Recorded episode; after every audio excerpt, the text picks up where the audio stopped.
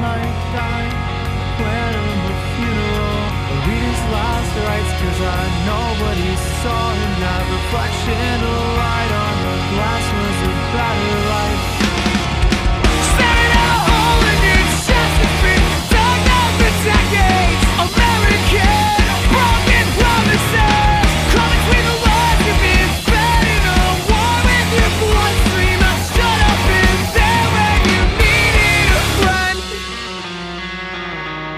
was off my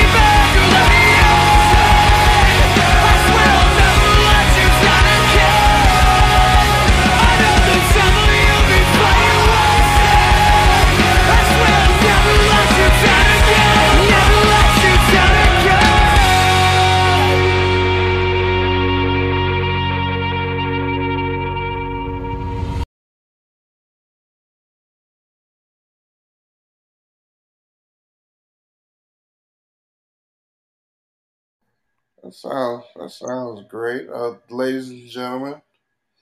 Uh, this is another episode of Hang with the Crew. I'm here with my brother. You know the um, the richest man in Kentucky, so to speak. Jesus. You know I'm saying? The and the avid, lifelong supporter of your New York Mets, Mets, Mets, Mets, Mets. I got Sidicus Leviticus, aka Sid Park. What's up, bro? What's good, bro? Um, I'm chilling, man. Like I said, um, uh, happier than uh, I- like I said. I don't, I don't know if the word is happy, but I'm, I'm functioning at a, at a level better than most days today. Okay. This week and and as a in in general, I guess, kind of just you know, doing. Just, just finding what makes me happy lately in life. That's that's been like the goal recently. So I'm not an avid yearly baseball watcher. I tune in during the playoffs, Mm-hmm. but this season has been very much more interesting than most seasons. Um, yes and no.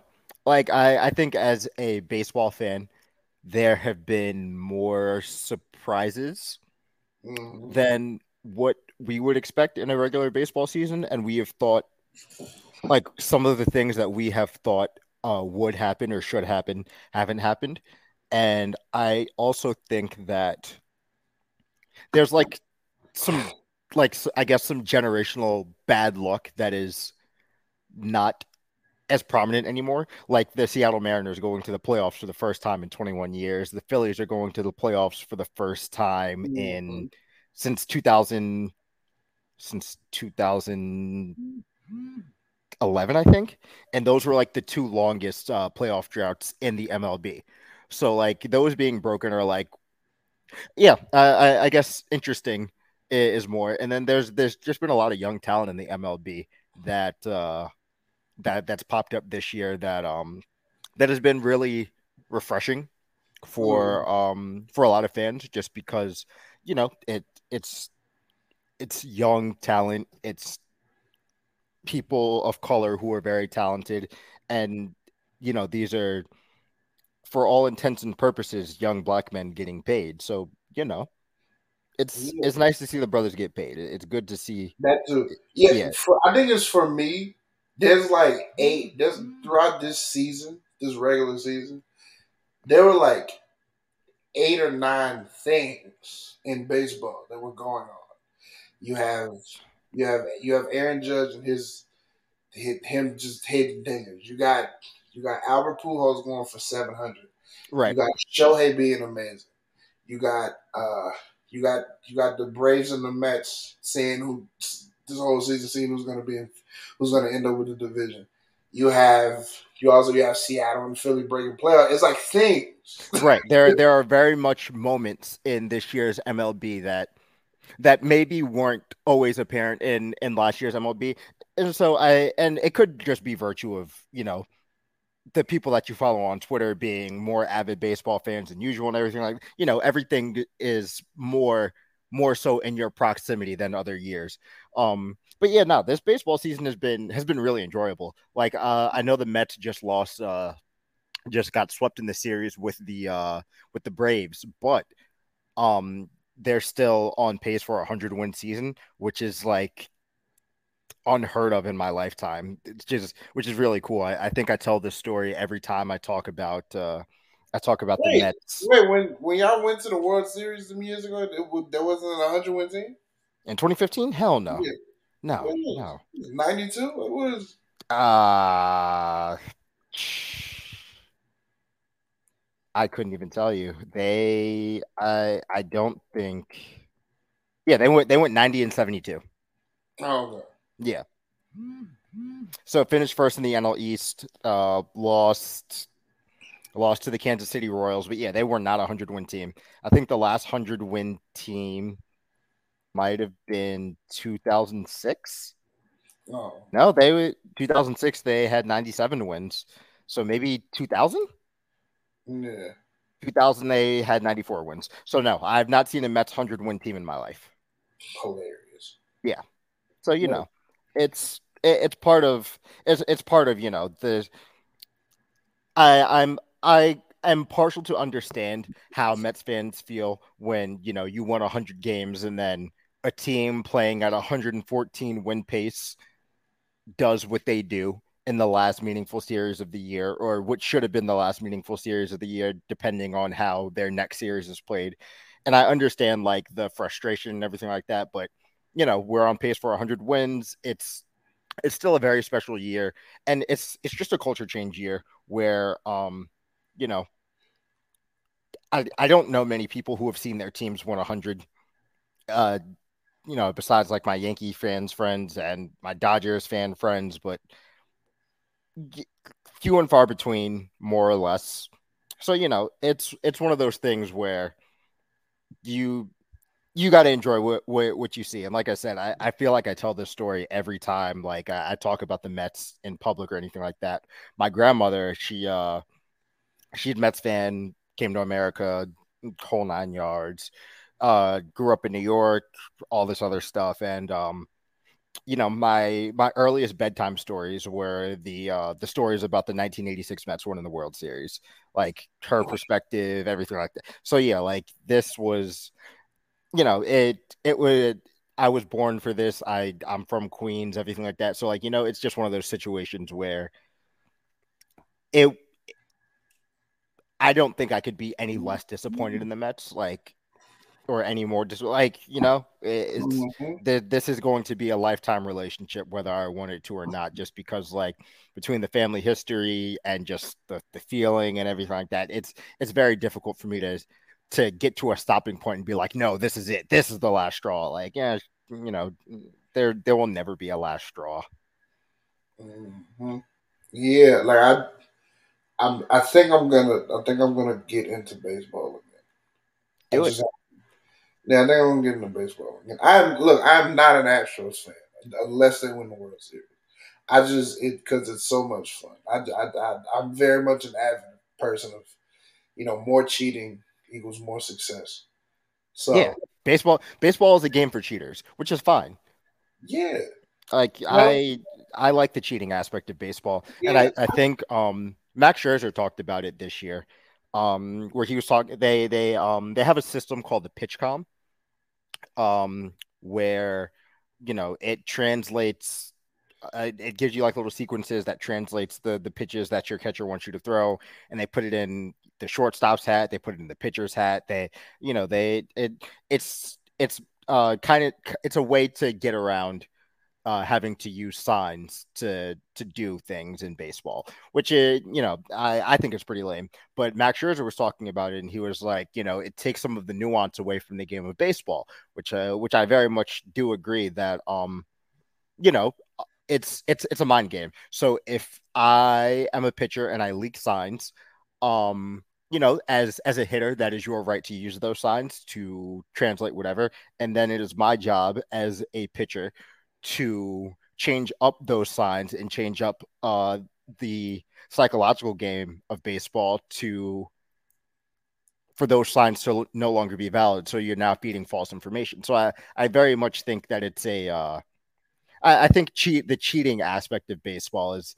is very much a psychological thing that you know if if you're gonna do it, do it. Like I'm I'm fine with that. But Mhm. like when when that when that sequence or process just changes, you know, that's also part of the game. And it's it's it's just paying attention. So, you know, I I'm always here for things that make you pay more attention to to baseball just because, you know, it's uh it's a game that should be paid attention to. I, I think baseball is very much connected to many different things in American history. So, you know, it you know, if you can pay more attention to it, even at the cruxes when when it comes to stuff like pitching and cheating and steroids and all that other shit, then like, you know, you can you know, it's it's it's just it is what it is. But I I I enjoy cheating in baseball. Yeah, and like for, for everybody who, I tell you the same thing to everybody who was like, you know, yelling at the Astros. I said, let me tell you something. If Jose Altuve hit the open market right now, You pay him. you you you get you're going to get you, just simply playoff Jose Altuve is is is a fucking it, it doesn't make sense. I mean, you saw what happened. Carlos Correa got signed. Gerrit Yeah. Cole got signed. So, you know, this whole virtue signal cheating thing for baseball, it's it's Yeah. whatever. I don't Yeah, the Astros would at least have two Super Bowls of Gerrit Cole, two World Series of Gerrit Cole was like used. Right, I forgot they had the one World the- Series where he should have been a reliever. Yeah, Yeah. Before he was in the Yankees. Yep. Like, Yep. That was the last one. Cole, they, they, you just ride with Gerrit Cole, they're two-time World Series champions. Mm-hmm. Champions, and then the Braves, then the Braves were just too good last year for me. I was just like, oh Jesus, you have to you have to pull a rabbit out of your ass to beat the Braves. Yeah. I mean, base, baseball is one of those things where when you get hot, you get hot. And it's hard to it's hard to mitigate that. So, you know, it's a game of ebbs and flows that allows and it's going to be what it's going to be at the end of the day, which Mhm. which sucks, but like I think that's part of the fun of it. And I think that's why you need a 162 game season because like there's no there, there's no judging baseball in 60 games. There's no like that's I did that in 2020 and it was it was a mess. That Like no one really knew what was going Oh, on. was. Yeah, the Dodgers won. Everyone knows the Dodgers don't win. Yeah. If you give the Dodgers sixty games and the play, what? Oh, Yeah. you you just hand them, just hand them the trophy. Yeah, their their manager, uh, Dave Roberts, love the guy. Uh, older black guy, he doesn't know how to manage in the in the postseason, which is fine. Like, you know, that's part of it. But you know, he can manage his ass off during during the year because of how talented the team is. So you give you tell them, yo, you got to play 65 games to win a World Series. They're gonna win that World Series because it's it's the Dodgers. Their their best season ever is happening right now. Mm-hmm. Like it's happening this season, and it doesn't even feel important. That's just how crazy the Dodgers are, or how crazy they've been within the last five, five, six years. So you know, we baseball is fun. I I enjoy baseball a lot more than I enjoy other sports nowadays. Mm-hmm. Yeah, so I just I'm finally caught up with the One Piece manga, and I you talk about somebody who was so thankful that we are out of that, that we are not dealing with those goddamn sand. Oh my goodness. Mm-hmm. Oh Jesus. Oh, so much. So I had to do so much back reading. I had just so much back reading. I was like, okay, I'm reading this. I was like, wait, wait, how we get here? Let me go all the way back. You know, all the way back. I was like, oh, I would just would do it out and fucking fucking like yeah, I'm just fucking fucking Sabo's being accused of being a murderer.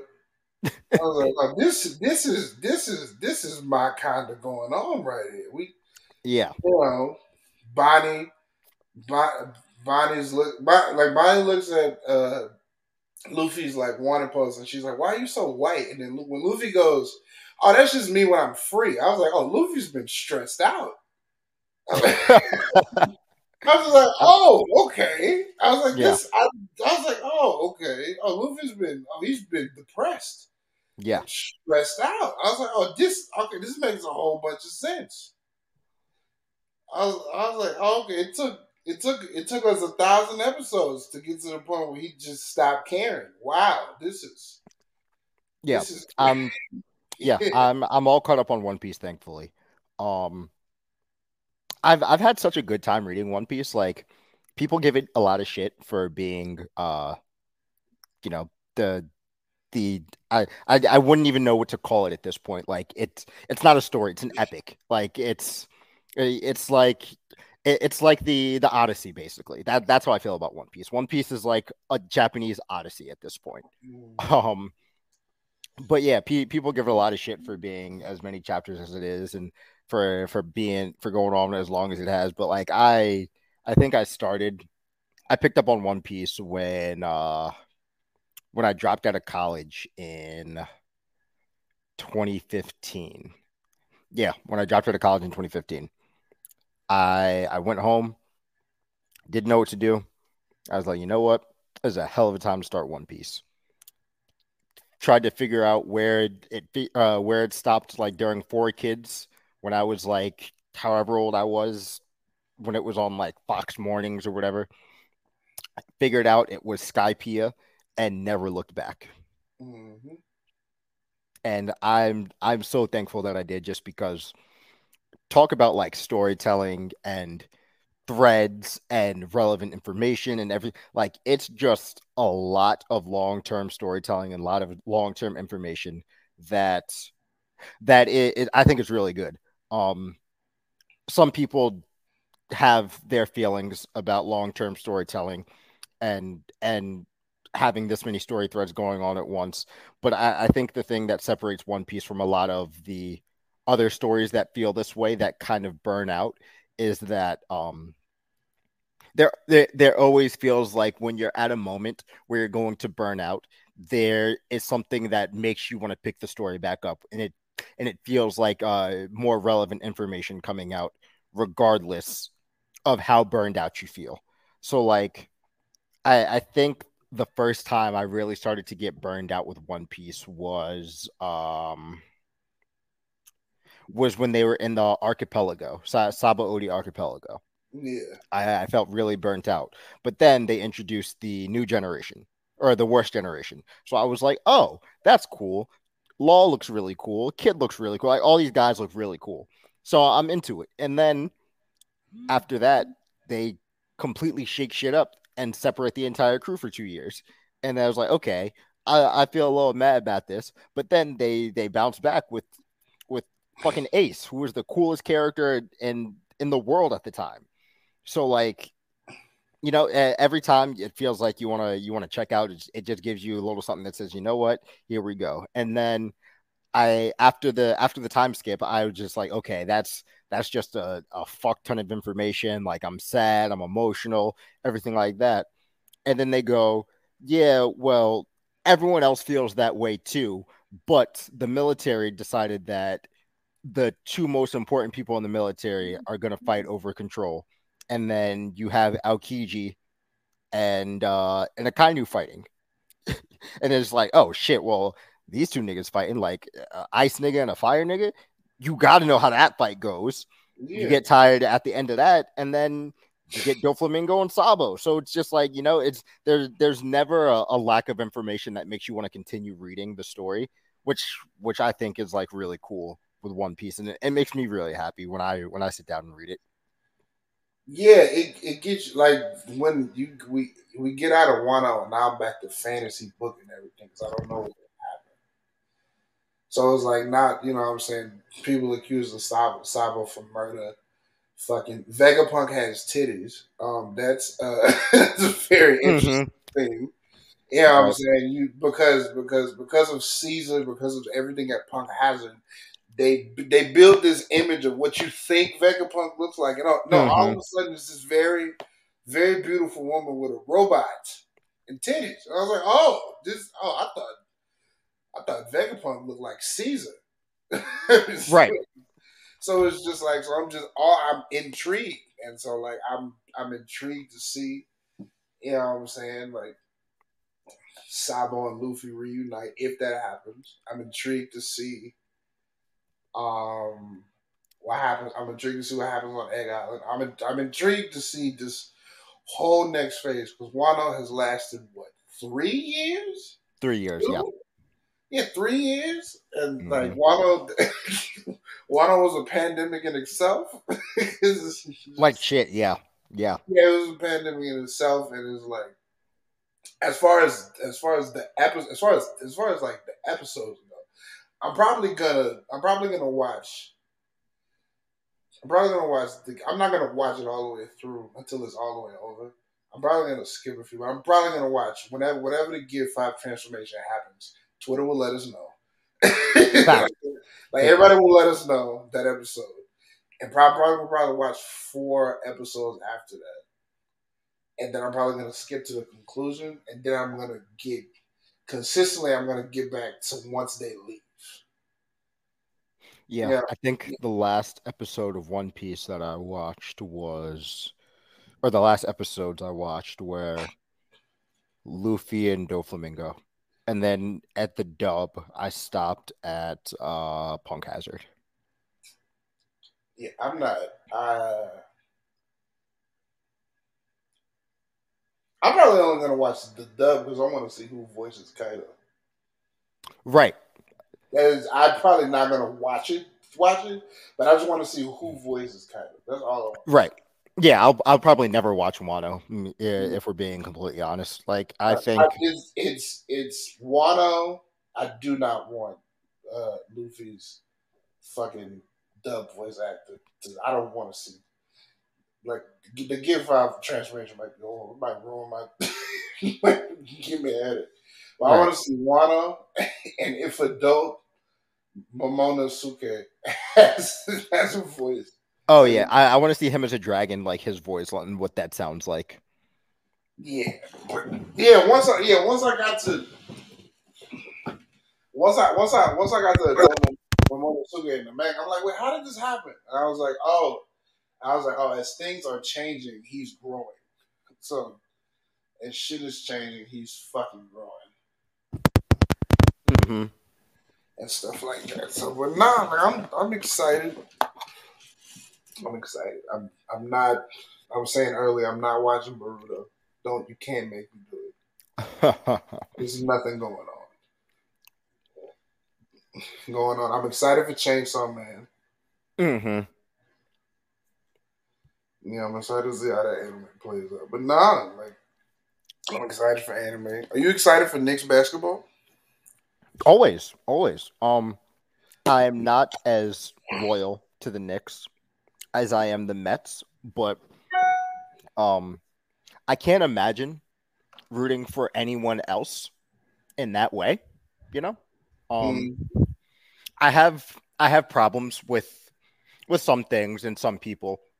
I have a I have a problem with Julius Randle, not in not in a way that I think Julius Randle is bad at basketball. I think Julius Randle and Obi Toppin uh, occupy the same talent niche, and I think Obi is younger and costs less, and I just like him more.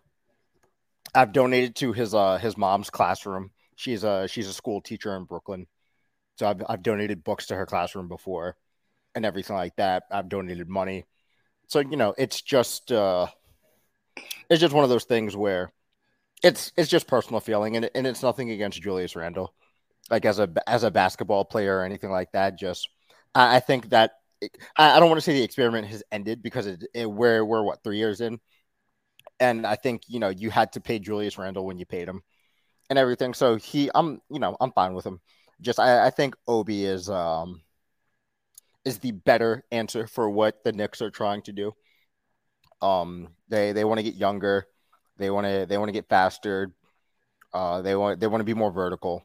So you know, um, I, I'm still very excited for um, I'm still very excited for the for the Knicks. Um, yeah, I mean, it, it's basketball. I, I think one thing that I, I think Twitter, like many things, has ruined basketball for me in the way that um how how people talk about things is um exhausting maybe. Like i yeah it, it's just very very exhausting. And um and and it makes me like not want to interact with the sport as much just because i know this is what um this is what like analysis looks like on some levels. Like you know there uh, a lot of a lot of um base level analysis looks looks like twitter nonsense. So like Mm. that's what that's what basketball analysis looks like on tv sometimes and and everything like that. So you know it's it's just one of those things where um where i'm i'm just burned out. Like bur- burned out is just the way i feel about basketball very often.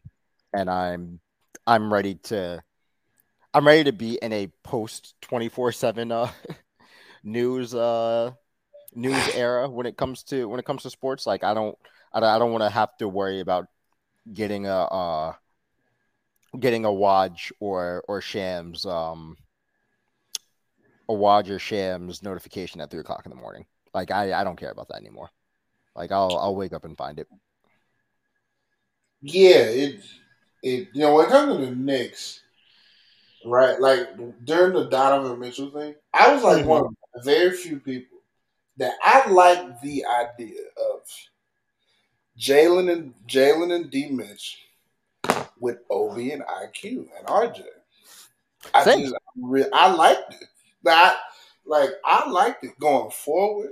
You know what I'm saying? Like I really, I just think if you just if you if you can keep if you well if you keep Obi, but if you if you if you keep Obi, like I like, it.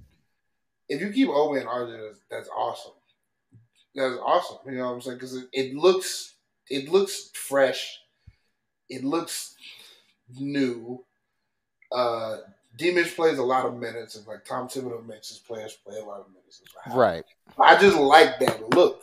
you know what I'm saying? It's you know what I'm saying? It's it's a lot. It's up. It's vertical backs. It's up down. Like it's a lot of movement. Movement with, with Right. Julius there. Like it's a lot of stop start. You know right. what I'm saying? And yeah, I, I feel the same way. Um I I was excited about the idea of uh Brunson and uh and Mitch.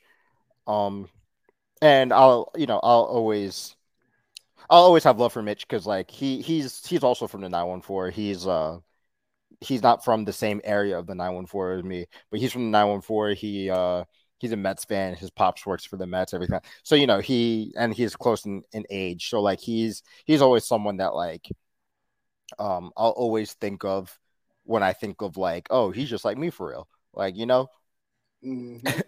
and he and he went from uh he went from Kentucky or he went from New York to Kentucky just like I did, except he went to Louisville.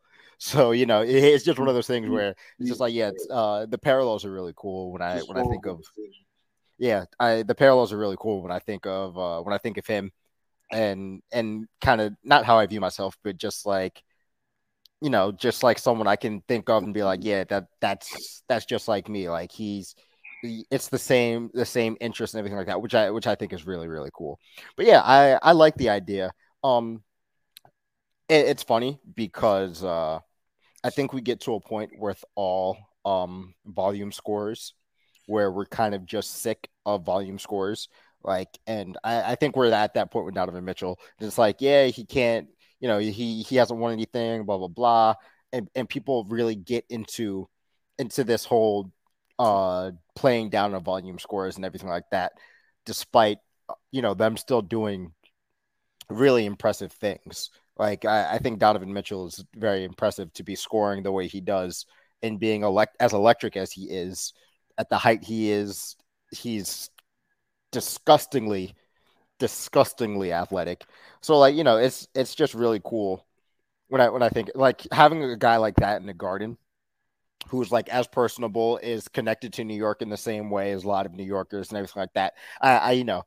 I don't know what the success would have looked like on the basketball court, but I do think it would have made for a, a happy product for a lot of fans. Yeah, yeah. Like I mean, he's short, but it's just like it's he's short. But I don't think I don't think with JB that he'd have been ball dominant. And I think Mm-hmm. and I think you get I think if you get if you if you ship Julius to Utah, you get a very energetic, rejuvenated, fully starting Obi Obi Toppin.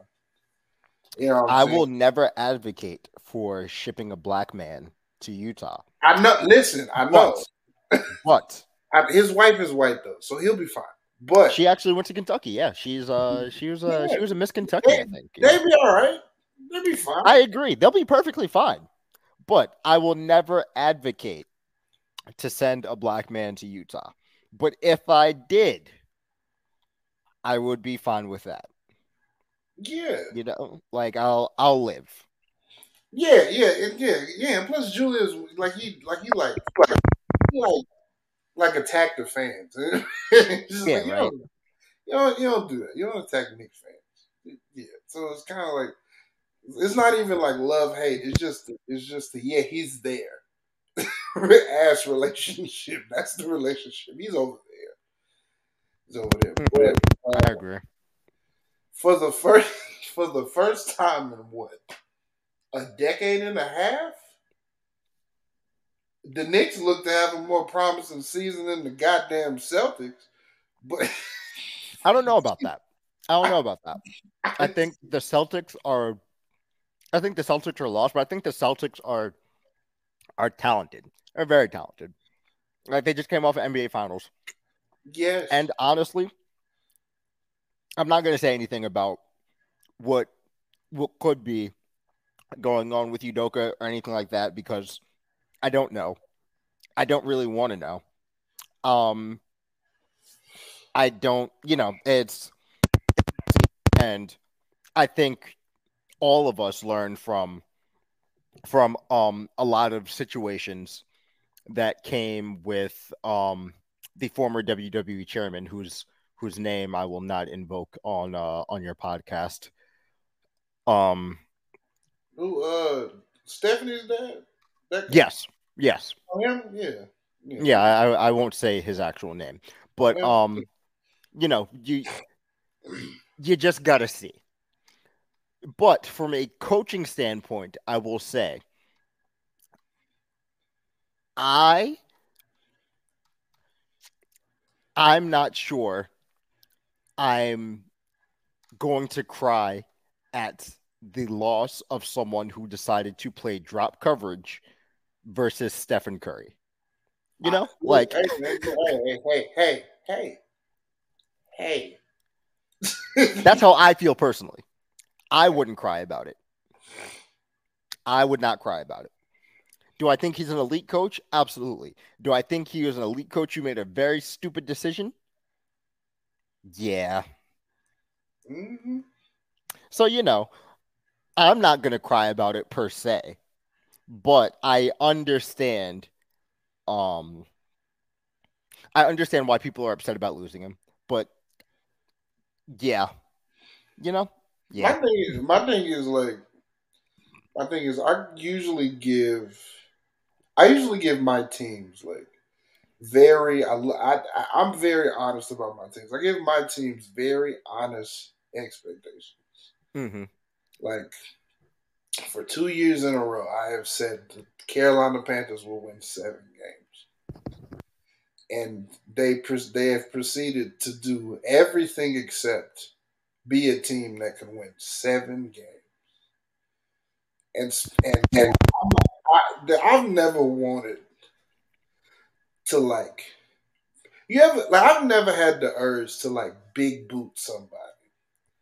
Mhm. But Baker and Matt Rhule have have made it to the top of the list. I give Matt Rhule more more um grace just because I don't really think he's ever been given much good to work with with the Panthers, like which is unfortunate, I, but like look, I, I, I can I, I'll give you that. I'll give you that. But see, I'll give you that, and I understand that. But Baker, see, it's see, it's like it's like it's it's like I, I've never been a fan of the white boys that think everybody's against them because they because they they're they're always gonna think everybody is against them. Like married, fine ass wife, three kids, everybody's against them. You know what I'm saying? Like everybody. So right. so it's like when we got Baker, I'm like, all right. I was like, we can go out here and win seven games, give them like fifty-five million dollars, but fifty, not a year in totality. I don't, not a year after we just gave Sam Darnold sixty million dollars for what reason I don't know. Yeah. But you know what I'm saying? It's when when the one thing I love about the number one thing I've always loved about the Carolina Panthers is first of all the colors. Second of all, the culture of North Carolina, period. I love North Carolina. And third, my favorite group of my team has always been my receivers hmm because we've always had really likable, promising receivers. Like we've always like through the of course we had Steve Smith Senior through the Jake Delhomme days, and then we had a good receiving corps alongside with him. Cam Cam came, we had Greg Olsen, Devin like we you know what I'm saying? You know what I'm saying? We had Right. fun receivers. And now this with this crew with DJ Moore, Robbie Anderson. And somebody made a take that DJ Moore might be the best receiver in the league, depending strictly off of the numbers he's produced with the quarterbacks he's played for. DJ DJ Moore had thirteen hundred yards last season Did he? with with Sam Darnold, half of Cam well, not even half, thirty two percent of Cam Newton Right. uh, Kyle Allen and PJ Walker put up 1,300 yards. Matt Rhule produced the offense last season where four receivers had a thousand yards. Receivers had, yes, That's that doesn't yes, that doesn't sound right. But like it's yes. it's right, but it doesn't sound right. Exactly. You know what I'm saying? Exactly. So,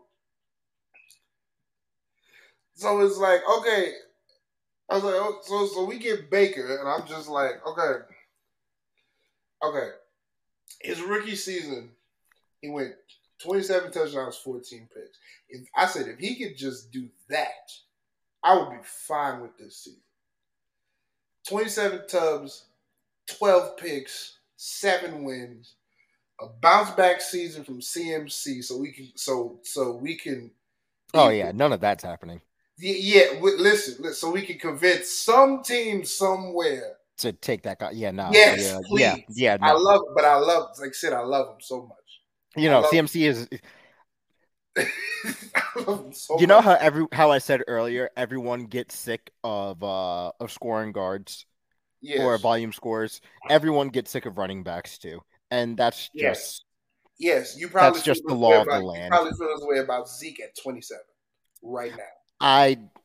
Yeah, I as a Cowboys fan, Because just Zeke. Ze- I'm Ezekiel Elliott is is he is in the at 27 years old he is in the the 15 carries 76 yards.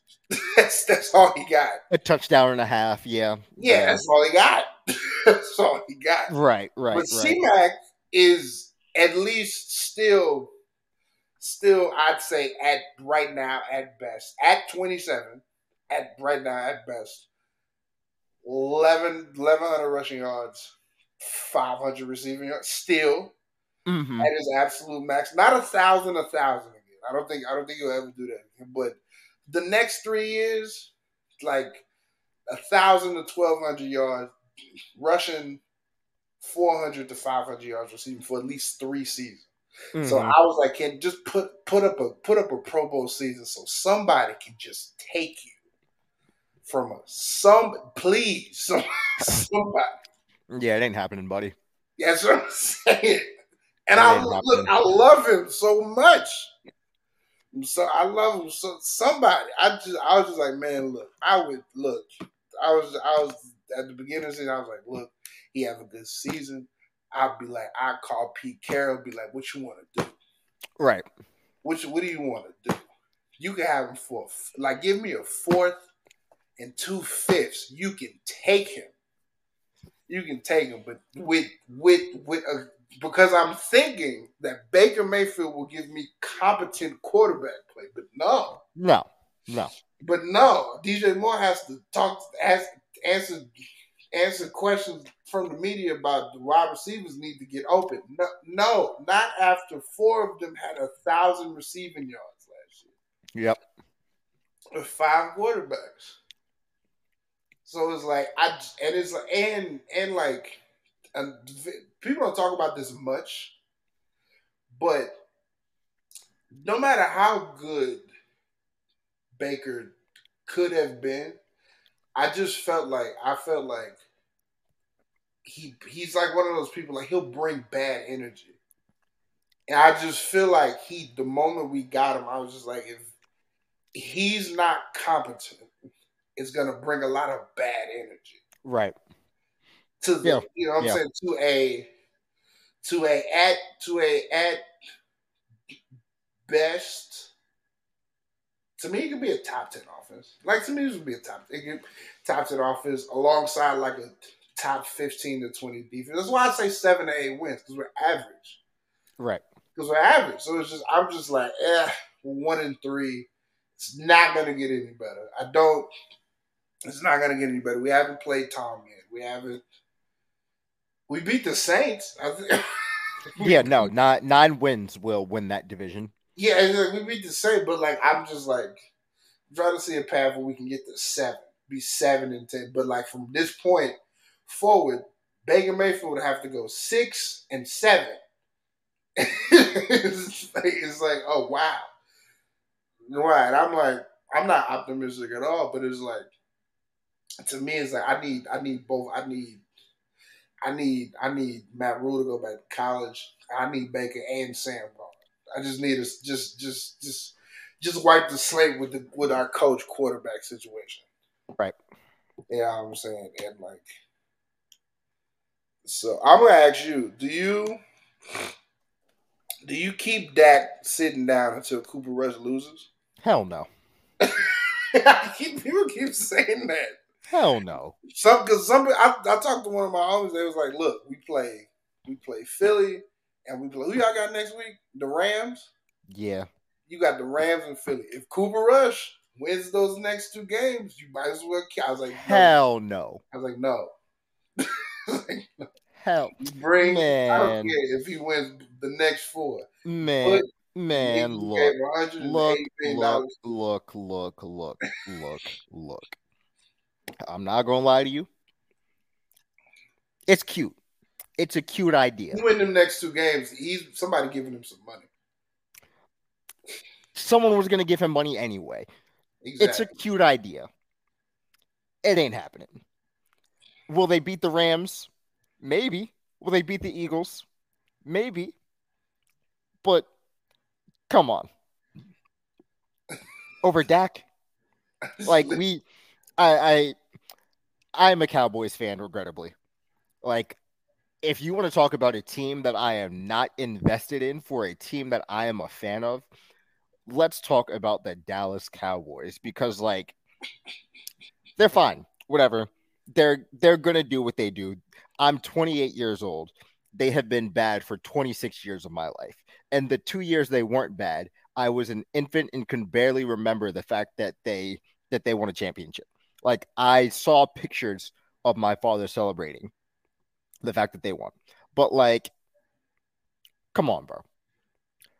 We are not going to sit Dak Prescott for Cooper fucking like and I, the the biggest problem with the Dallas Cowboys is the complacency and thinking that Dak, Dak Prescott is better than he is. Like I'm a huge Dak Prescott fan. He's probably my favorite quarterback that has ever played for the Cowboys, like in my entire life. Granted, that's only like four or five of them, but still, he's my favorite. He's my favorite. So, like, all they have to do is keep it simple. They Mhm. really just need to keep it simple because, like, football is not a complicated game. You don't you don't run side to side. You you run up and down. You throw the ball to someone who's open. Like that may sound like an oversimplification of shit, but like, come on. Yeah. It's like, uh, yeah, because like people are like all hype about Cooper Rush until like Aaron Donald gets loose and bow.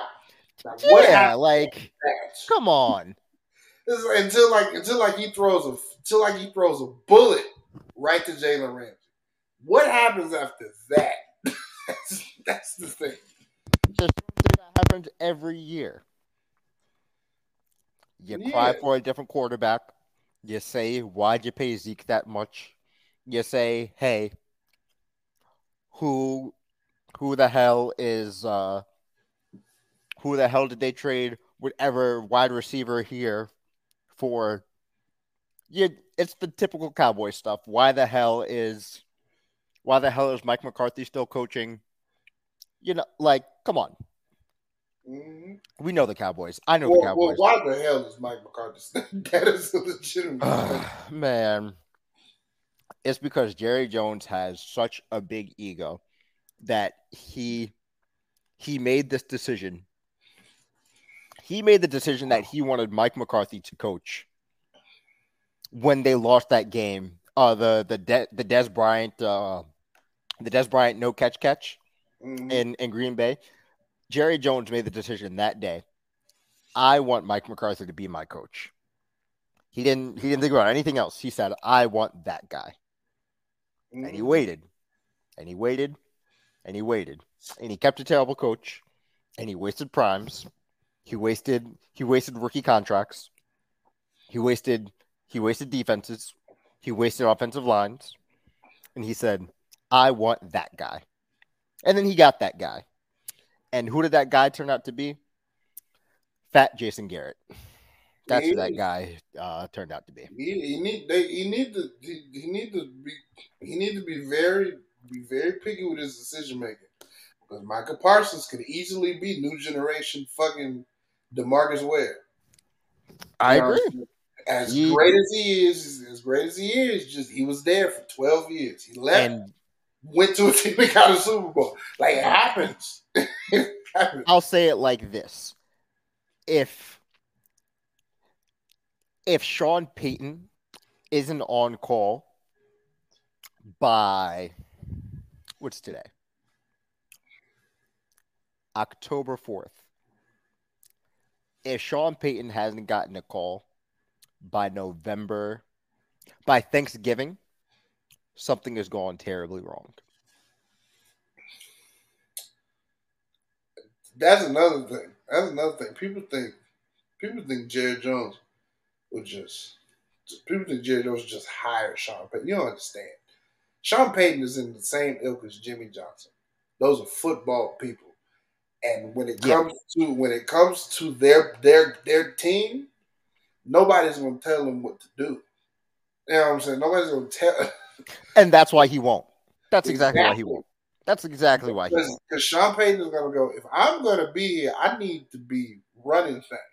Yep. Which means on on draft night, I'm me, not you, are making these decisions. Yep.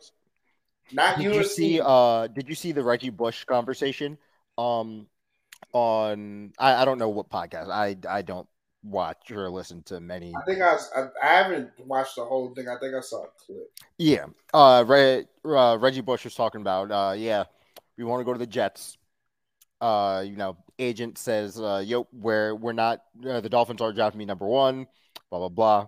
Gets a call from Sean Payton. Sean Payton says, I'm drafting you. His agent says no. And Sean Payton says, Yes, I am, and hangs up the phone. He was like, "Fuck you." Yeah. In a perfect world, Sean Payton calls Jerry Jones, says, Hey, I'm doing this. Jerry Jones says, No, you don't. And Sean Payton says, Fuck you. Yes, I am. exactly.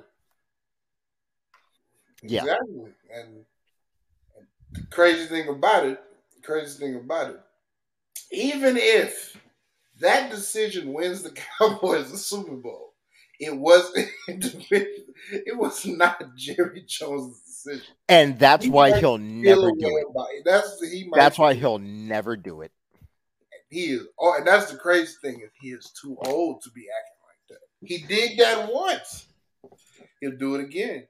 It's so I think it was last year Jerry Jones was talking very candidly about um how how he felt about how stubborn he is about how stubborn he is when it comes to when it comes to these decision makings and why he regrets a lot of it. He's like, yeah, I've wasted a lot of years. I've gotten rid of some good coaches. I've gotten rid of some good players because I wanted to have an ego. And you would think that as a person towards the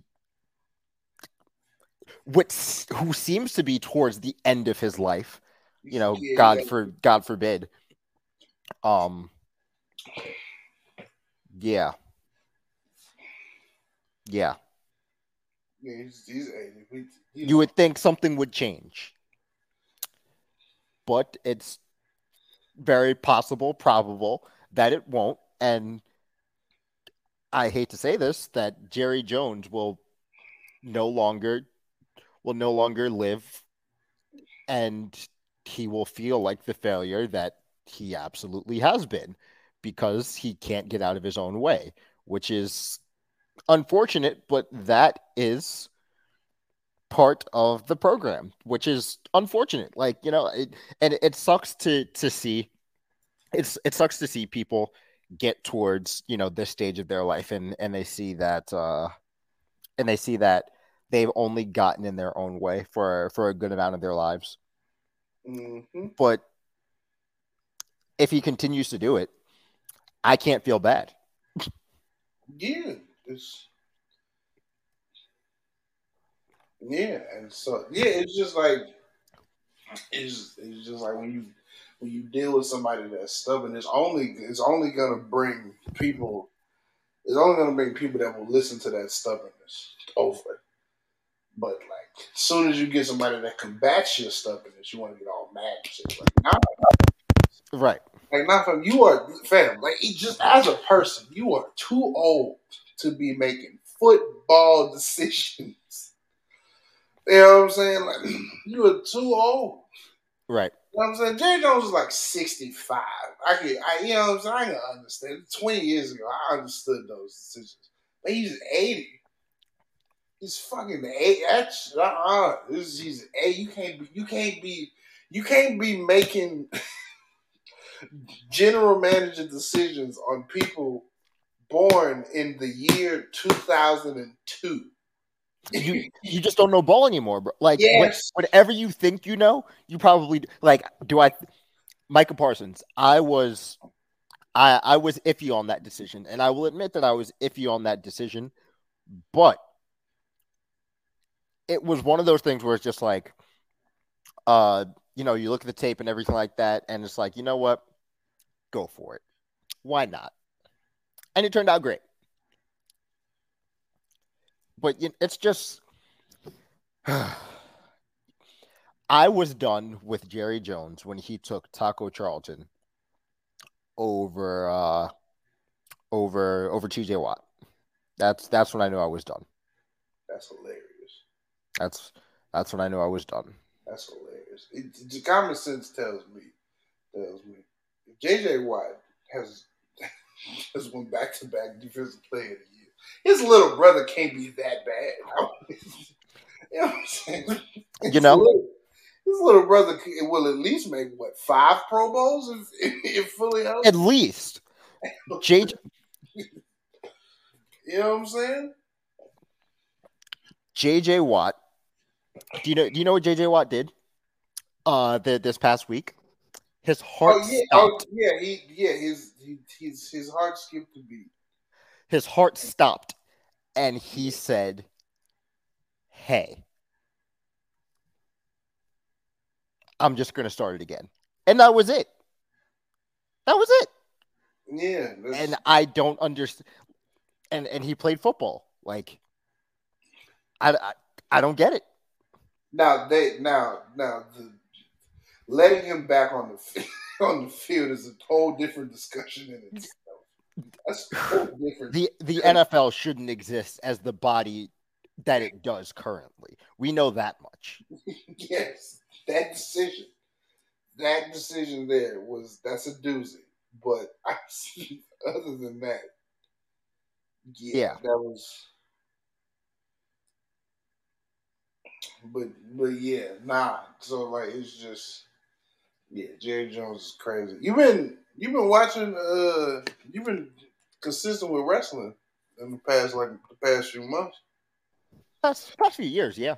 Um, Yeah, not not NXT, but um, Nah, you ain't gotta watch that. yeah, the the the angles on NXT bother me because uh, it's not, uh, you know, obviously it's a developmental situation, so the angles can't be the same. Um, yeah, the angles can't be the same with with with everything. So yeah, but yeah, no, uh, wrestling, yeah, super super consistent.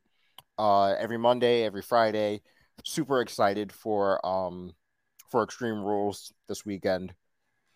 I gotta work a festival this weekend, so I watch Monday. Uh, Austin City Limits. Yes, I Nice. yes, I have to.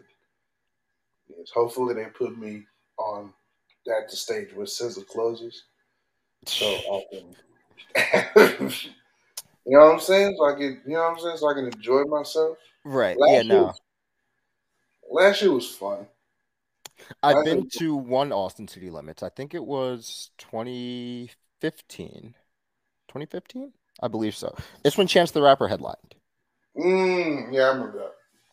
It's when Chance the Wow. Rapper headlined, and then I lived in uh then I lived in Austin in 2017 for a little bit.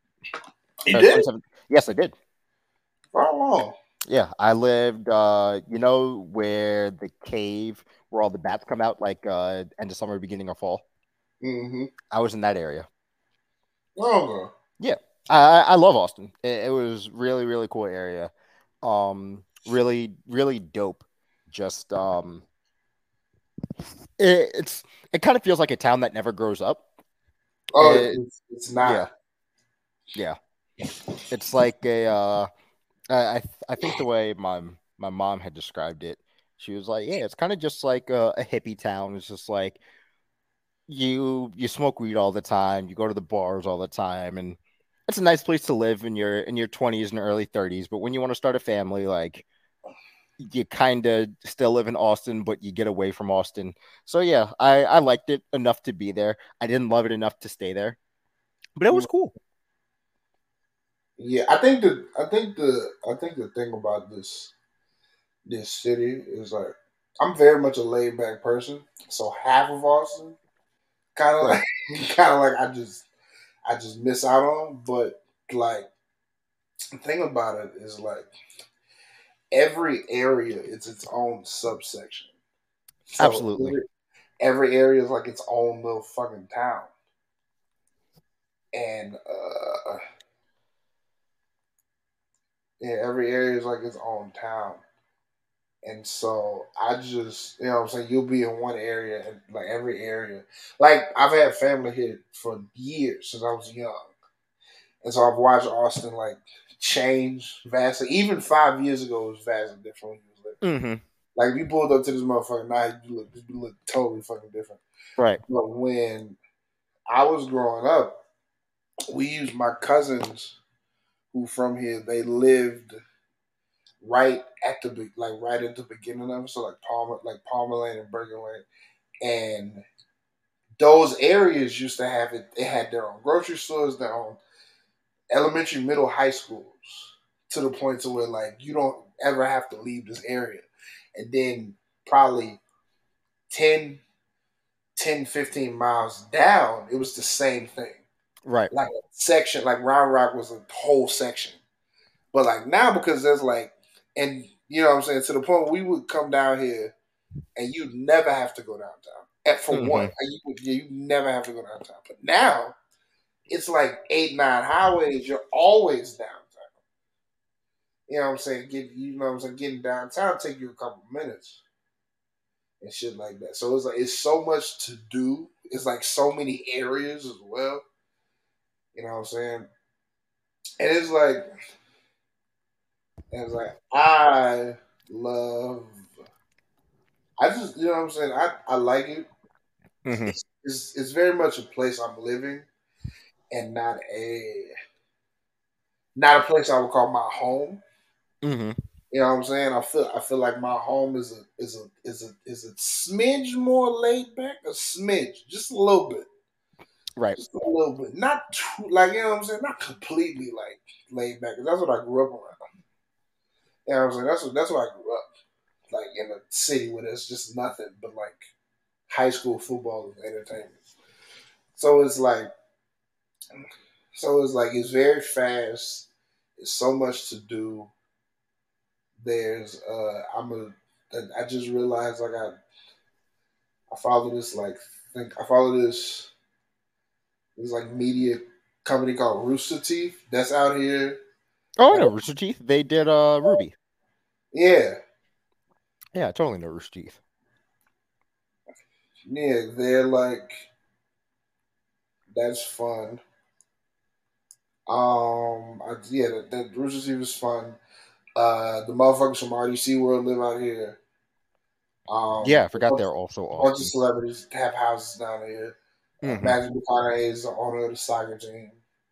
You know what I'm saying? It's just, and then like doing security work is fun because uh, doing security work is fun because everybody's. Harry Styles just did six shows here. I did did five. 15 up in uh he did 15 up in Madison Square Garden. Jesus. Yeah, my fr- I actually had a friend who uh she went to 6 of his 15 residency shows. hmm And sh like she is absolutely Harry Styles just like you're insane. I I couldn't imagine. Know, I'm just like, I was just like, yo. Yeah, he did. He did six. I was, I was like, when I saw six, I was like, why six here? Because I could see if it was like L.A. I was like, why six here? And then you get to day one. I was like, yeah, it's packed here. But then day two is the same commotion. Yeah. And then day 3 is the same. And day Yeah, 4 is the same. Yeah, I'm like, And day what- 5 I'm it's like, the same. Yeah. I'm like, why? And, and you- you're talking to a pe- person who listens to these songs. I listen to these songs. Right. And I'm like, I'm like, what is it? Yeah. what? What is it? You know, I was just like, I was like, I mean, I guess he's just, I get, I guess he's just the One Direction member of the, of. I think he's just the one out of those 5 Mhm. Yep. which is crazy because four of them produced platinum. It's crazy. It's Yep. crazy. It's crazy. it's ridiculous. how like I like these motherfuckers are like out here like this. So it's like they're like One Direction is like with like One Direction is like white new edition. They've just they've spawned like they spawned so much success. I'm like, oh my Right. goodness, this is crazy. Right. This shit is crazy, but nah, but nah, this, but nah, that's that shit is that shit was pandemonium, and now they didn't calm down. Like motherfuckers like Karol G, motherfuckers like, like oh oh, in between Harry Styles was was was uh, Florence and the Machine, and they sold Hmm. that shit out. I was like, great spot, great, Yeah. great fucking spot. Wow. Yeah, but yeah, it was yeah busy ass week, busy, busy, busy, busy, busy, busy ass. I mean, hey, like I said, Austin is a it's a ni- it's a nice spot. Um, I have a, I have a friend going to Austin City Limits this year. I thought about Mhm. going, but I couldn't I couldn't swing it this year. Yeah, it's uh, it's a it's a fucking lot. Yeah, it's it's a it's a it's it's it's way it's like I did it. I did all six days last year, and Mhm. the first day is the longest and the hardest because like you don't know what you're doing. Yeah, But the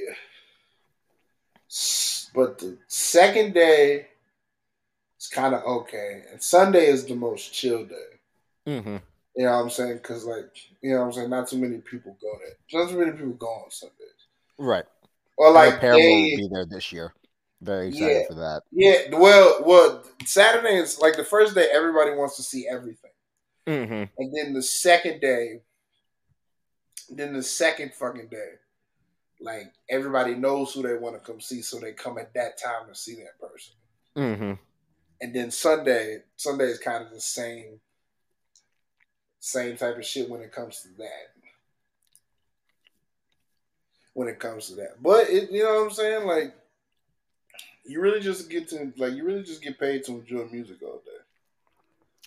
I feel that. I am. Uh, I went to my first non hip hop festival last weekend. Oh, last weekend. Yeah, last weekend in Louisville. It was uh, louder than life. I saw uh, I saw Jack Black and Kyle Gass, Tenacious D.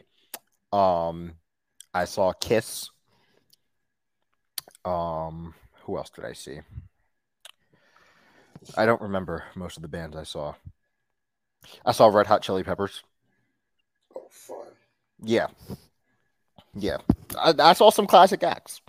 Just some real cool stuff that um that I don't think I would have ever gone to see otherwise. Mm, So yeah, me, yeah, music festivals are super hit or miss for me, but this one was cool.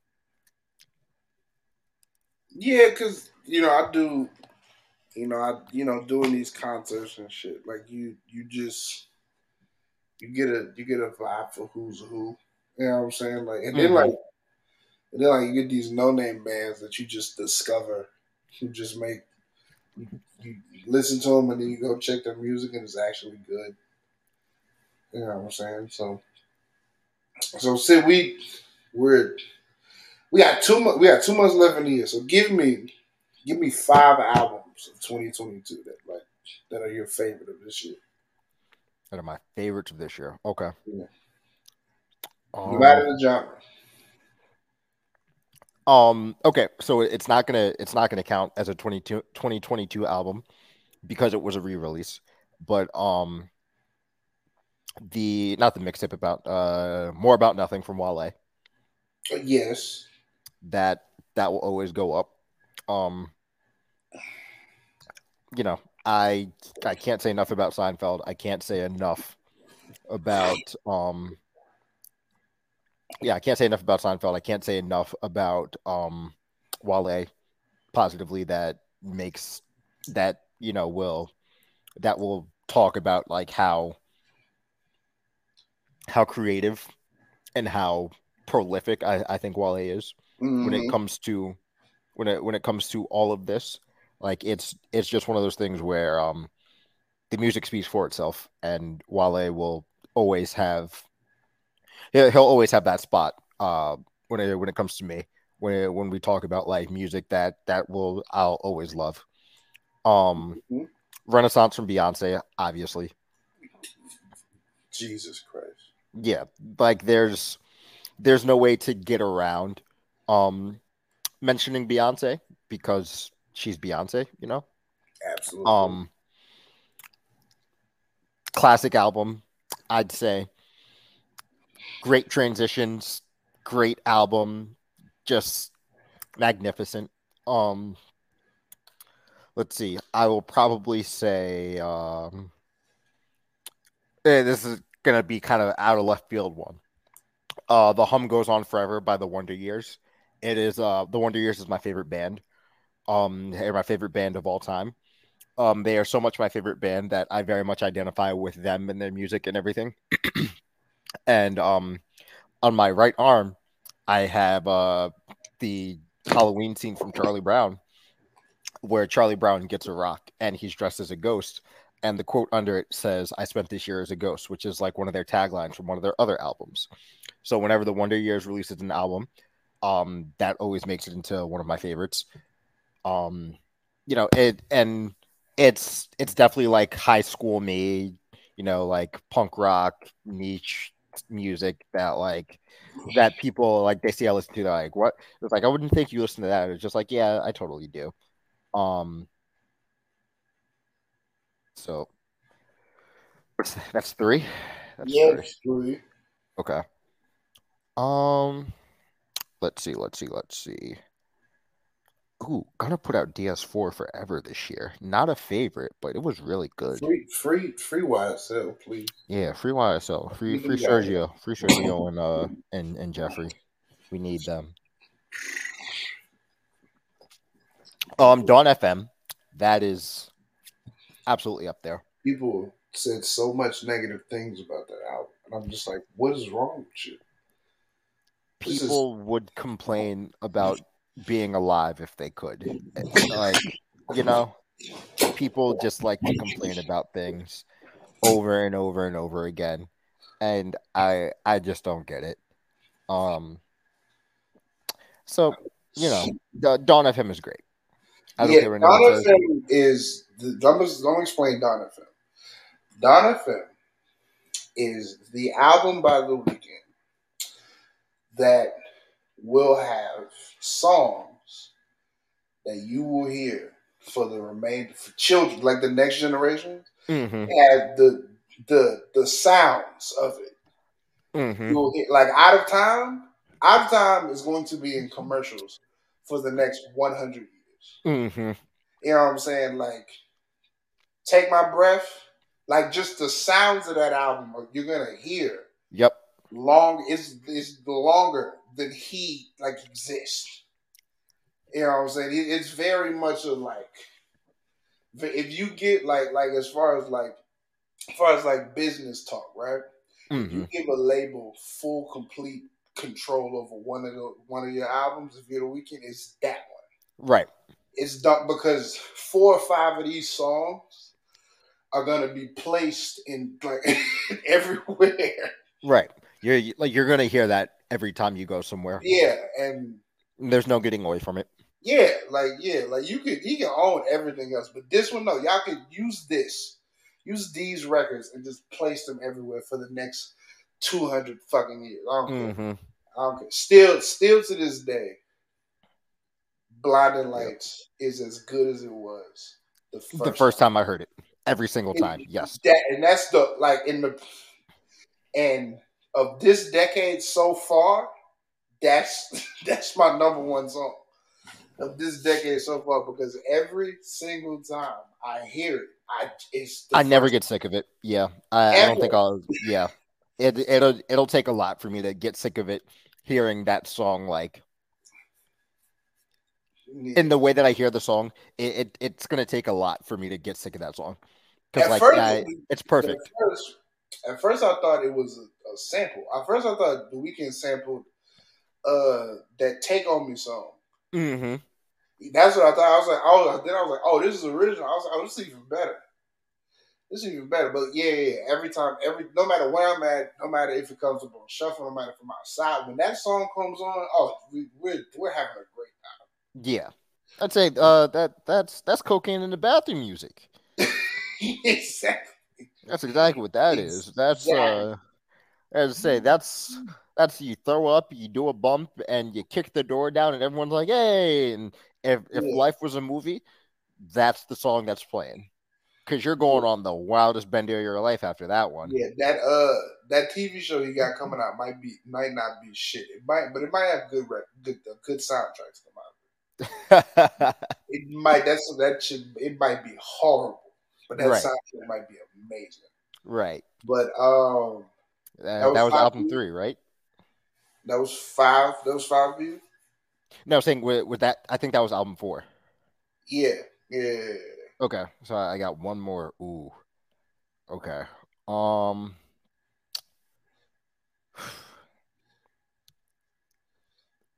It feels wrong not saying it, so I, I guess I'll give it an honorable mention. Uh, the Cool Kids. Mm, I have yet to listen to that. Ooh, love Cool Kids. Always, I always love Cool Kids. Uh, I think it's called "And Then Shit Got Weird."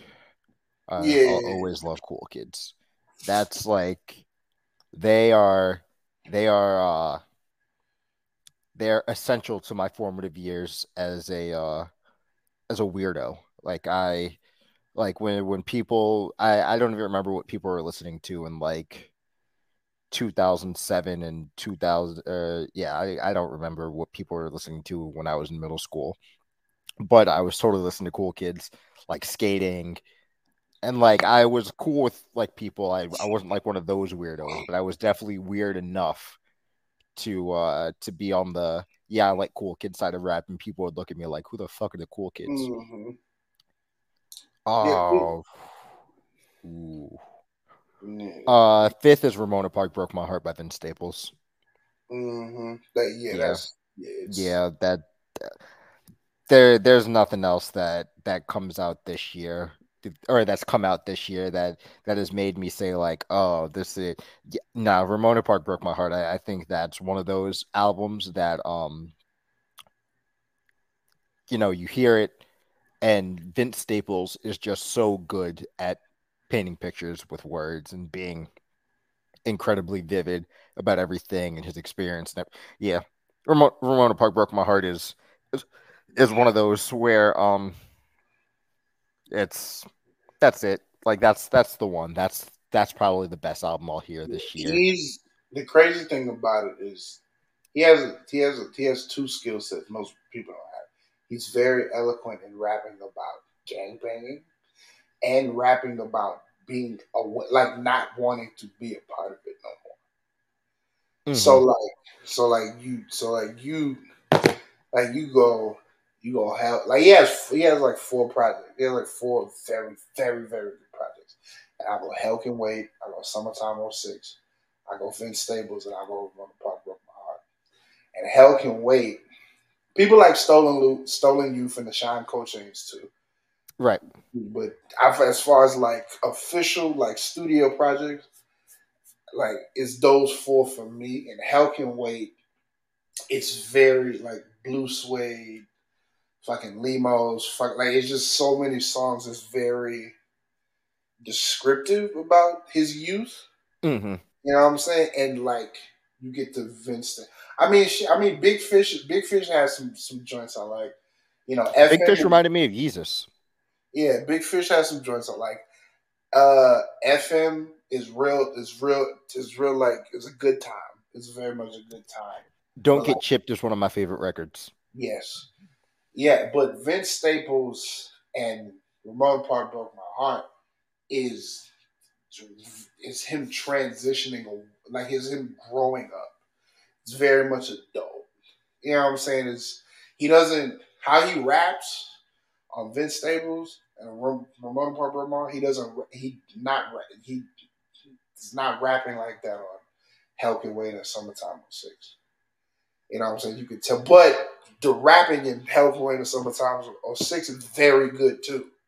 hmm You know what I'm saying? So like, yeah, so he's aging properly with his music, which is fun. Yeah, I I'll always the the people who the the odd future rap era and like California Motown is what I, I call them California Motown. because that's pretty accurate. Steve Lacy has the number one record in the country right now. The California Motown. right right yeah um yeah that's you know the the odd future music group collaboration whoever that that's the group that they're they so much of that music has been a part of the defining moments of my life and kind of just the definitions of who I am as a person. Like I, I was talking to uh, a friend the other day, and I was saying like, you know, I would love to apologize for Steve, like to Steve Harvey if I ever meet him, because like for years, years, I would literally just yell "fuck Steve Harvey," because like Tyler the Creator said it, and and like it was it. I don't know why I was yelling "fuck Steve Harvey," but like I I believed it. Mm. Like I'm I I totally believed it. And like the other day I, I was having a really, really, really good day. So like when when I'm having a really good day, I I get stupid. Like I I'm I'm ADHD. Like I'm I'm all over the place. Same. So like I'm like when when I get really happy, I uh I'm I'm yelling lyrics, I'm I'm jumping up and down and everything like that. And I like and I just want to yell. And I wanted to like go into like a crowded space and and yell Tron Cat lyrics. I wanted to yell, I'm awesome and I fuck dolphins. Like I, I don't know why. Like that's just like like that was just the lyric on my mind that day. Mm. And I was just like, you know what? Cool. Yeah. So that's so that's your five with an honorable mention. Mm-hmm. Let me give mine. Let me give mine. Me give mine. So in no specific order, of course I'll go. I'll go. Well, well I'm gonna just well, I'm, we'll, we'll, we'll run apart from my heart and Renaissance, of course. Of course, I won't even count those because I just listen to those every day. But I can go five. I'll go. I'll go two thousand by Joey Badass. Mm-hmm. very much a very good sequel to 1999. Also, also, also, also, the good thing about Joey is, as he's gotten older, he's gotten more palatable as an artist. Because like Mhm. sometimes, because like sometimes, like some projects or some like some projects like with Joey, they for me specifically have been a hard listen. Because like Right. Yeah, Before the cash was uh wa- was uh was a hard listen for me. Yeah, yeah, yeah. You know what I'm saying? Like, you know, like I love 1999. I love Summer Knights. His debut album was very good. All American Badass was a lot. Right. It was a lot, but 2000 very much a very, very, very good, very good listen. You know what I'm saying? Gemini Rights by Steve Lacy. Very, just mad groovy. Just mad, mad groovy. You know, very Mhm. much the music I expect from a man who's black and Filipino and living in California. Very Right. much. Yes. Very much. Of course, I never liked you by Future because because it's one because it's one because number one uh number one uh, people people don't want to say but Future had Future had like five errors Right. like Future like it's like I never liked you was like it's like yo this nigga is still good Right. you know what I'm saying so it's like so it's like you know what I'm saying it's it's he understands how to put music together and I think the I think the young like street rappers, all of them are fighting for to be the next him. Like a lot of people will be like, "Who's gonna be the next Drake?" No, no, no, no, no. no. You can't. There's no, no, no, no. That's an anomaly. All the street niggas are fighting to be the their version of what Future had, their generation's version of what Future. Right. And I never liked she was 16 records before the deluxe with like seven more records. But the, the 16 records, all solid. You know what I'm saying? A very, you know what I'm saying? Wait for You is heat. Chickens is heat. Fucking, you know what I'm saying? Love You Better is great. Like, it's very much a very solid album. Mm-hmm. And, you know what I'm saying? He's still, you know, crazy enough, he still runs Atlanta. You know what I'm saying? He's still number one out of Atlanta, which is crazy. So, so yeah, it's very much enjoyable. It's very, it's damn near my rap album of the year. Rap album of the year. Um, a late, late entry because it came out like a few weeks ago. Like the Forever Story by Jid. Ooh, the Forever Story. I, I do The like Forever. Story by Jid. When it see when and you understand what I'm saying. When it comes to these niggas who be rapping just to be rapping, you know what I'm saying. I'm very keen on like how they put together albums, how Mhm. they put together songs. Because I, I I'll give you leeway from your first project if the majority of what you're doing is just rapping. But as you grow, I want you to, you know what I'm saying, like what keeps you around is understanding how to structure songs and how to make and how to rap about something that makes sense instead of just rapping for the hell of it. Right. So the Forever Story is, very, is a very, very good direction in in in Jid's, you know what I'm saying, Jid's career. Dream for Dreamville as well. Right. Because what because I mean, even though like Bas has his own fans, I think Jid is the you know what I'm saying, Jid and Ari Lennox are the direction they should go. You know, I like? Earth Gang. I like Earth Gang a lot. Earth, yeah, Earth Gang, Earth Gang, Earth, Earth Gang is awesome too. They, you know, what I'm saying? it's a lot to take in with them too. Mm-hmm. First, once you get in there, it's really, really, really, really good. Was it 2000 Never Liked You? Gemini Rights The Forever Story. What the last one? One more. You, oh yeah, this isn't. This isn't. This isn't. A, it was a 2022 release, but it's a re-release. The Control Deluxe because because just just off the fact that it reminded me that there is nothing, and I mean nothing, that has been better than Control by SZA since it came out. Right. I completely forgot about that. Wow. Because and the re, my my take, and I'm talking about R. I'm talking about R and B. I'm talking about R. and B. Right. about R and B because I get it. I love I love Snow. I love I love that project. I love Heaux Tales by Jasmine Summer. It's that's close. That you that would be my number two. Love Heaux Tales. Of course, Summer's two albums are really really good. But the reason why Control is so good because from front to back, it's a very refreshing listen. And SZA's writing ability is so hard to explain. Mm-hmm. You know what I'm saying? Like she's like she's like R and B Giannis. Like the way she appro- like the way Giannis approaches basketball from tip off to the fourth quarter is how SZA approaches song structure. Because I don't because I don't my favorite song on that project is Go Gina.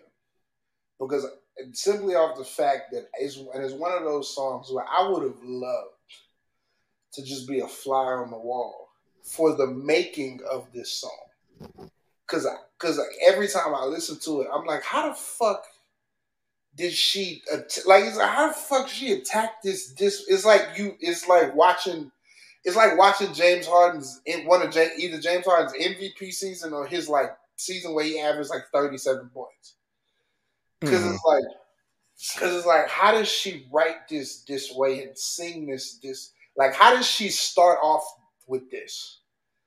You know what I'm saying? Like, what what was the beginning process of this? Like, you know what I'm saying? Whether it's whether it's the weekend, broken clocks, normal girl, garden, go Gina, fucking Doves in the wind. yes, yes. Like, how do you? how Right. does- What Like, does- first in that in that process of, of song making? yes, it's one of this is one of those. You know what I'm saying? Like it's it's one it's one of those, and like I, it's one of those R&B albums. It's it's hard to it's hard to put it as it's hard very hard to put it as the number one R&B album of the 2010s. I would say it's top ten, top five. You know what I'm saying? I'd have to do a deeper dive into those albums. Right. It's a lot of greatness in there. It's a lot of greatness in there. You know what I'm saying? Speaking of uh Kaleidoscope Dream just celebrated a decade.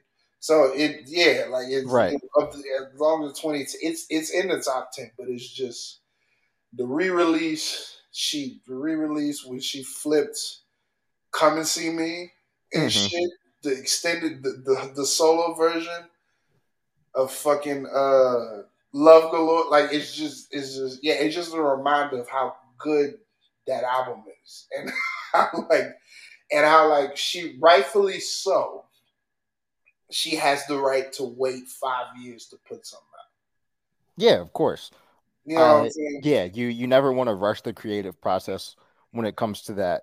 And then like it's just about timing. Like, you know, Mhm. especially like if you can if you can live off of the success that you already have, you know, there there's no need to rush it. Like especially because a lot of SZA's music like it's or not not a lot of SZA's music. SZA's music is very much you know, it's it's her, it's the ideals of feminism, it's the ideals of relationships and it's it's an experience. So I, you know, it, it's hard to put out a sequel to something like that if you're not getting the experience Mhm. or the experience is not um it's not as as prominent as what inspired the first one because you know like like anyone doing anything you don't want to you don't want to put something out and it be lesser than the quality of work that you know you can do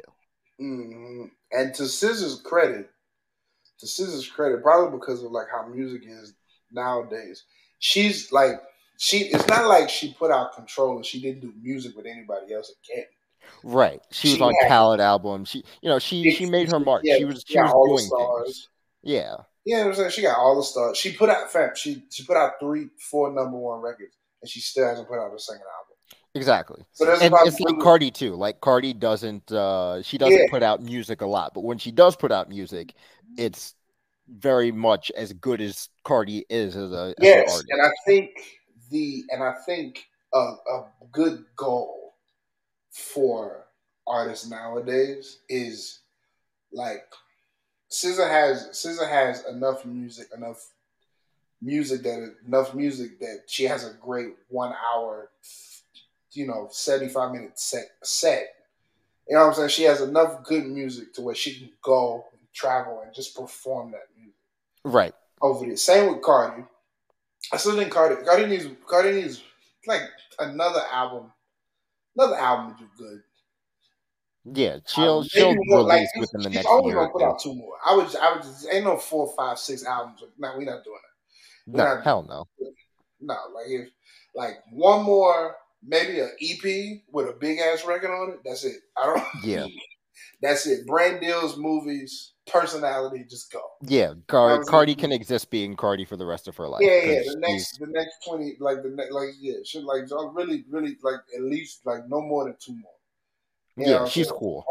And if I was, and it same the same to me, the same like Megan Thee Stallion is once she gets away from all this bullshit, if once she wins both these cases, like if you Right. like make sure she has like it's very keen when she gets off this label that she goes to a situation that fucks with her. And I would say that really, really fucks with her. I would say just do one or two more albums and then dip. You know what I'm saying? Ain't no like when it comes to female rap, it's like like less is more. Right. You know what I'm saying? Unless you unless your skill set warrants just more music. Like just more unless you just want to rap and shit like that. But for the, the majority of these girls, less is more. I wouldn't like would say like like with Latto, I would be like the maximum you like the maximum I would I would do for her is three or four albums. What I'm saying? Because it's just like with them, with the girls, it's just like get in, get out. With the dudes, with the dudes, it's kind of hard because it's kind of hard because like most of the guys are like rapping on like in rapping just everywhere. You know what I'm saying? And we're wait like we're waiting on a lot. Like it's like a lot of artists we waiting on. Right. Like, our age. I'm talking about. This. I'm not talking about the Drakes and the Futures and the Kendricks. Not those people. Yeah, I'm talking about the babies and the savages and the Uzis and the Cardis. Right. Like we're, we're still like we're still with like like we're still waiting on Uzi. Like little babies coming within in a week, in a week and a half. You know what I'm saying? We're Yeah. still waiting. We're still waiting on to see who takes the mantle and shit from. You know what I'm saying? From our generation, our age group. Which is why I miss Mac. I miss Mac so much. Because Mac right Yeah. now would just be he would just be moving. Just in a just in a he'd just be moving. You know what I'm saying? He'd put out swimming, he'd put out circles. He'd probably put out something else, but he'd just be constantly moving and just making good music. Right. I, I think we were I, I think we were uh we were robbed of a uh of a Mac and Anderson .Paak album. Like totally. Yes. We Or a would, and Ty Dolla Sign album. Yeah, we, we were yeah, we, yeah, we, yeah, yeah. He was. He, I always go back and read that uh, that John Mayer post about how he said the last time when he last time he said he had finally gotten his band, his his his he finally got his band, his sound, and he was just gonna tour forever. You know what I'm saying? He was just gonna, Right. was gonna stay like he was. He was like he was in prime position to just put out music and stay on the road for like a, the next decade of his life. Yeah. And you know what I'm saying? Like that's why that's why like that's like my grandmother used to say, addiction is a disease. It's a disease. It's not something you could just it's not something you could just get rid of because you said because you said you want to get rid of. That shit is a disease. Right. That should have creep up on you. Should have creep up on you. You know what I'm saying? Yeah. Yeah. Uh, uh, addiction I I I have, you know, people in my life who who deal with it and and Mhm. friends and and everything and and it's it's one of those things where like the pe- people want help and it's it, it's so hard to get help because like so few people understand what it feels like to need something Mhm. Yeah like the idea of needing something or feeling like you need something to function is like that's an insane idea or it, it It's feels same insane. idea, but people wrestle like people, but people people wrestle with it, knowing the fact that there are things in this life that we need. right you know what I'm saying? There are things in this life that we need. We need food. We need water. You know what I'm saying? So it's right so to to deal with that and have the same feel like like and I I I guess I can only attribute it to my experience like I like drinking alcohol. I don't Mhm. ever need to drink alcohol. Like I'll say like, "Oh, I ha- I'm having a bad day. I want to drink." Not, "Oh, I'm having a bad day. I need a drink." You know? hmm So it's it's one of those things where I I could never fathom where I feel like I need something. And the fact that people feel like that is I don't want to say it's insane to me, but like it's it's so incredibly complicated that I Mhm. wouldn't like I wouldn't even know the first way to begin to begin to like sympathize or empathize with someone like that because I I just don't know what that feeling would feel like. Yeah, and like because I didn't because I didn't know as well, I was very disingenuous and very dickheadish about shit like that. Cause I didn't understand it. You know what I'm saying? Like I was very disingenuous. And the only thing I'm disingenuous towards still to this day is nicotine. Cause I I will I will I I'll fight you. I, I cigarettes, tobacco. I just I don't. It's Right. I, that's just a complete nah. I'm just uh, no, no. But every you know everything else, like even though I don't, even though I don't do that, I don't do that. You know what I'm saying? I don't know what somebody has been through or what they're going through. So, you know what I'm saying? I've grown to like, you know, empathize and sympathize with people who are battling addiction. Right. You know what I'm saying? But uh we are an hour and forty minutes in. I guess we could just we call it a show. Yeah, man. Thank you Um, for having me. Yeah, you know, you my dog. You know, you my dog. Um yeah, you my dog. We have a mutual best friend who lives in Florida. I might get her on me. I don't know. I don't know. You tell me she's a whore. I, just realized what you were talking about. tell me she's a Uh, whore. She might ruin my life. I don't know. Um, oh yeah, she's a terrorist. Great person, fantastic person. So, um, so uh, any uh any any episodes of Section Ain't No Jutsu coming soon, or we what we doing? Um, honestly, um, I don't know. I'm I'm I'm still working. I'm I'm still working towards towards a lot of different things. Um, I've been working on my baseball podcast, the Brews and Baseball podcast. Of course. Um, I I've been trying to find a new job. I you know the the creative spaces have been few and far between for me, but I've been I've been a bit happier, kind of taking a step back. But you know, I will get I'll get work out when when I um yeah I'll get work out when when I'm when when work is when work is out. Um, yeah. you know, I I've been pressuring myself less to to do things and feel like I need to do things. So like, you know, it's it's fluid. I I've been I've been trying to get or I, I've just been getting back into anime recently because like I was completely removed from it like during my moving process from the East Coast to Kentucky and everything. So now like I'm starting to pick it back up. Now me and my friends are starting to analyze a bit more. So you know, we're doing we're we're getting better. We're we're getting better. So hopefully Section 8 no jutsu will come back. If not, I'm sure that you know there's other things that I'll work on Yeah. in, in the anime space. But yeah, Brews and Baseball podcast. Um, that is that's my my love right now. Um, I'll probably put some basketball stuff out. Go back to writing. You know, everyone can find my work at Sid Slide Park, S Y D S L I D P R K. Um, that's where you can find my tweets, my work, my memes, whatever, my critiques of human existentialism, my tweets about my dating life, which is weird but okay. So you know, that's that's you know that's that's my life. Um, yeah, you you can find my work there. Um, you can give me a follow. You cannot give me a follow. You can block me. You can unblock me. I, again, I I I just don't. I I don't know. Just you know, interact with me. I'm I'm very nice to most people. Most people think I'm very nice. Um, most people also think I'm an asshole. So Well, it's for it's for well, the people over- side. well, most people over six two, like like ourselves, we people think we're assholes because we're tall.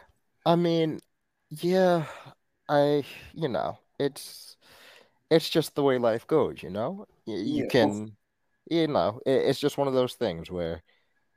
Uh, I, I think I have a very palatable personality, but some people may feel otherwise. Yeah. And you know, I may not be for everyone. So, you know, if you want to follow me, you can. If you don't want to, that's fine. If you want to curse me out, just don't do it in front of my friends, you know? Before we go, what's your what's your favorite and least favorite thing about Kentucky? Favorite. Um Ooh, that's hard. Um I think that I I'm kind of in a space where I'm in a space where I can be in the city and be in the country at the same time. And it's really nice for for my mental. Like um I, I don't ever feel the need to do certain things anymore, but I also I also can do certain things.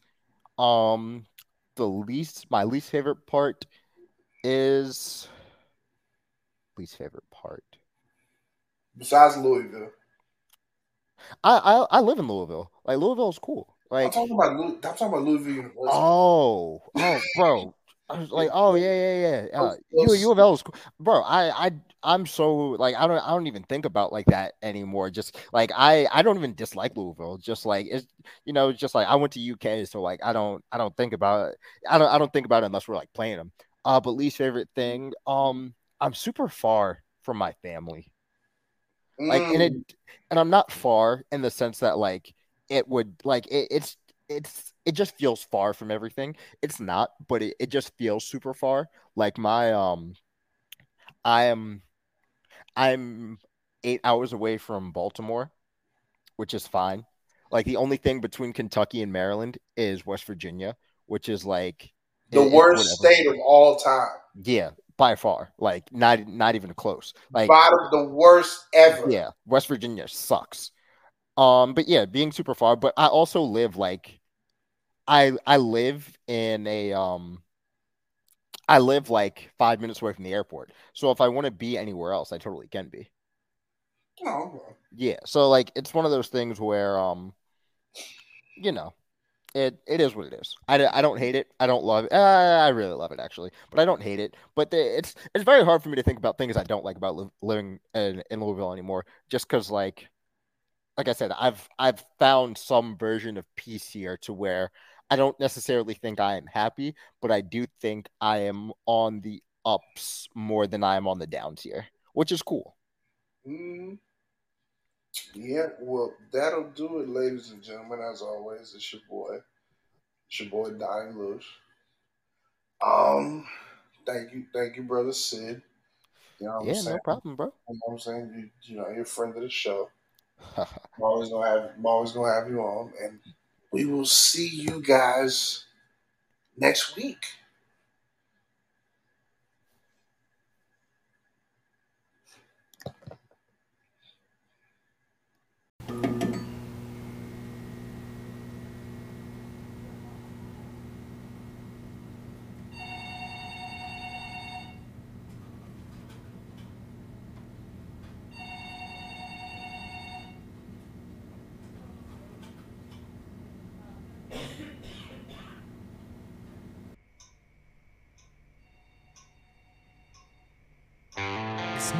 Summer Tony Bourdain died.